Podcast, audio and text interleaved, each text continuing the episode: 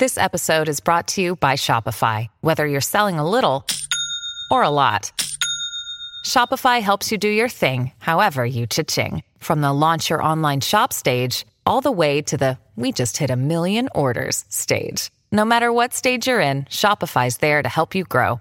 Sign up for a $1 per month trial period at shopify.com slash special offer, all lowercase. That's shopify.com slash special offer. All right, let's catch up now with Richard Zussman, our global news reporter over in Victoria. So much to talk about this morning. Good morning, Richard. So much, Simi. So much. I'm already dreading what today is going to look like. there was uh, so much it news is going yesterday. To be busy.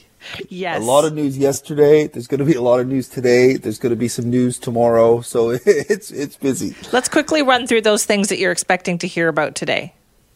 Yeah, so this morning, Premier John Horgan will be doing his weekly press conference uh, at uh, around 10:30 this morning, where he'll take questions uh, from the media, wide range of topics. But no doubt, one of the issues that will stand out will be uh, the border and continuing concerns around spread of COVID-19 from Americans coming into Canada that they're either essential workers or those that say they're heading to Alaska and not. So that issue will come up. At noon, we're hearing from Mary Ellen Turpel-Lafond.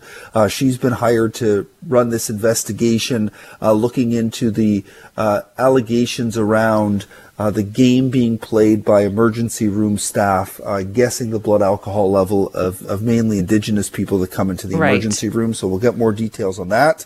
And then at three o'clock, uh, the daily briefings continue from Dr. Bonnie Henry and Health Minister Adrian Dix. So okay. that is going to be the main parts of the day, and then uh, whatever else uh, unfolds around it. Do you think the premier will also get asked about the whole strip club situation? Right, we've now had I do. two situations: Brandi's, Number Five Orange. Technically, they weren't even supposed to reopen. It feels like it's a real gray area that they even opened their doors.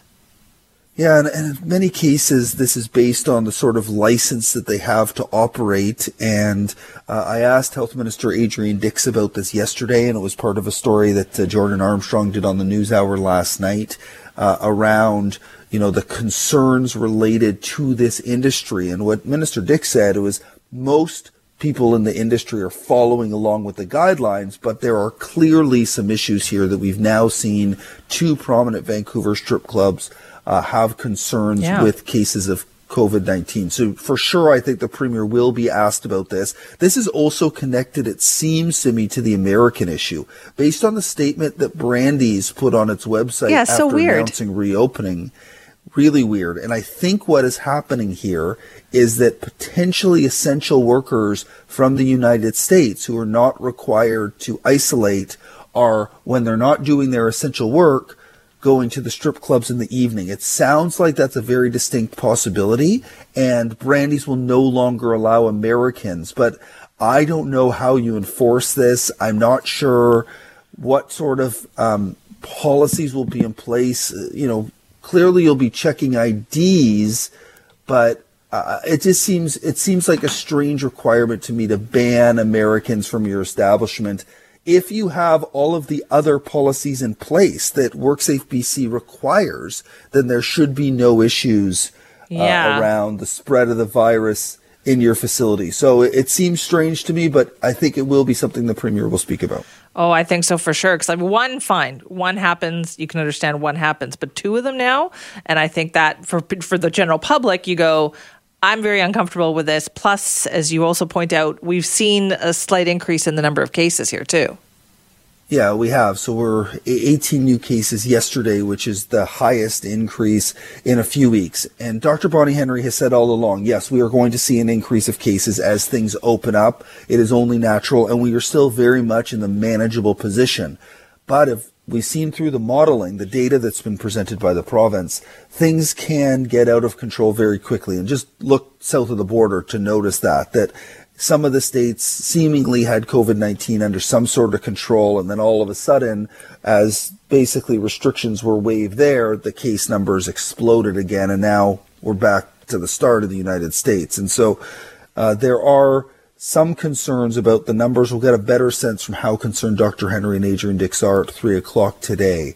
But I think it's important to note that, you know, it's about controlling the situation Yes. we're looking at, and long-term care continues to be an issue as well. You know, we're con- we're seeing higher than normal uh, death numbers over the last few weeks, and those are linked to a current outbreak at a long-term care home.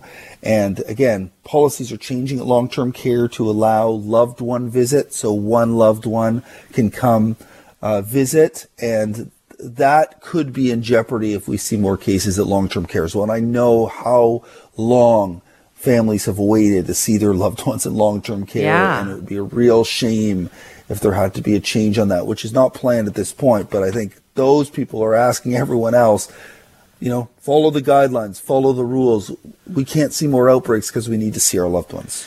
Okay, more to come on that as well. And let's talk about the school situation. There seems to be some kind of mixed messaging going on here.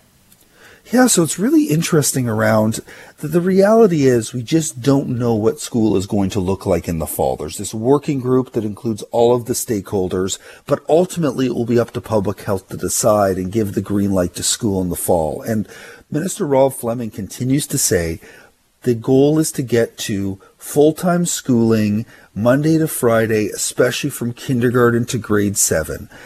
When we speak to Dr. Bonnie Henry about it, she has the same goal, but she speaks often about hybrid learning. And I think parents are starting to get confused about what to expect. Should we expect in the fall hybrid learning where your kids will have a combination of in class learning and at home virtual learning?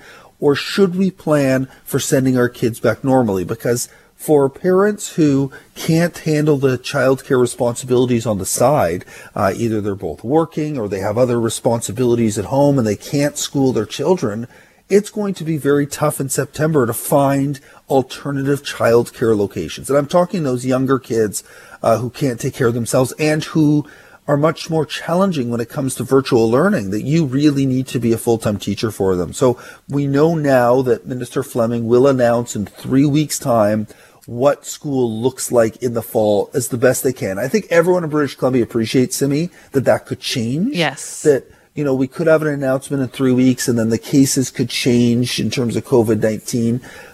Minister Fleming says they're also preparing multiple plans, but I think for organizational uh, components, the province should just announce we're doing hybrid learning, and then parents can um, organize themselves accordingly and try to find child care, which will be another major issue for many parents because childcare spots are so hard to have. But we'll see. They're working towards this full-time schooling, but I think the reality is getting to that point could be very, very challenging. And with a second wave around the corner, we, we should expect at some point in the fall we will go back to some sort of hybrid learning, even if we do start full time in September. Again, we don't know what will happen with the virus. Yeah. But these are all the sort of planning things that are taking place uh, as part of this uh, uh, group of stakeholders meeting on a regular basis to determine what education looks like in this province. It's going to be so tough though because you've I'm sure you've heard as well from so many parents. You are a parent.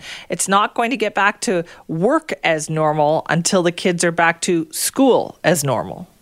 Yeah, that's the other thing. I spoke to a woman yesterday. You know, she just wants to be able to communicate with her boss about what she's expected to do in September. I think many employers in, in some professions are willing to allow people to continue to work from home, but balancing that work from home isn't the same as balancing work from home and virtual learning because you're you're spending a lot of time with your child Yeah. helping them learn and and in this case it hard. will be all new material. So Yeah. it, it will be really tough to balance those things for parents. And I think it's just about managing expectations. And the more information parents can get, the better on that. All right, Richard, thank you. You've got a busy day.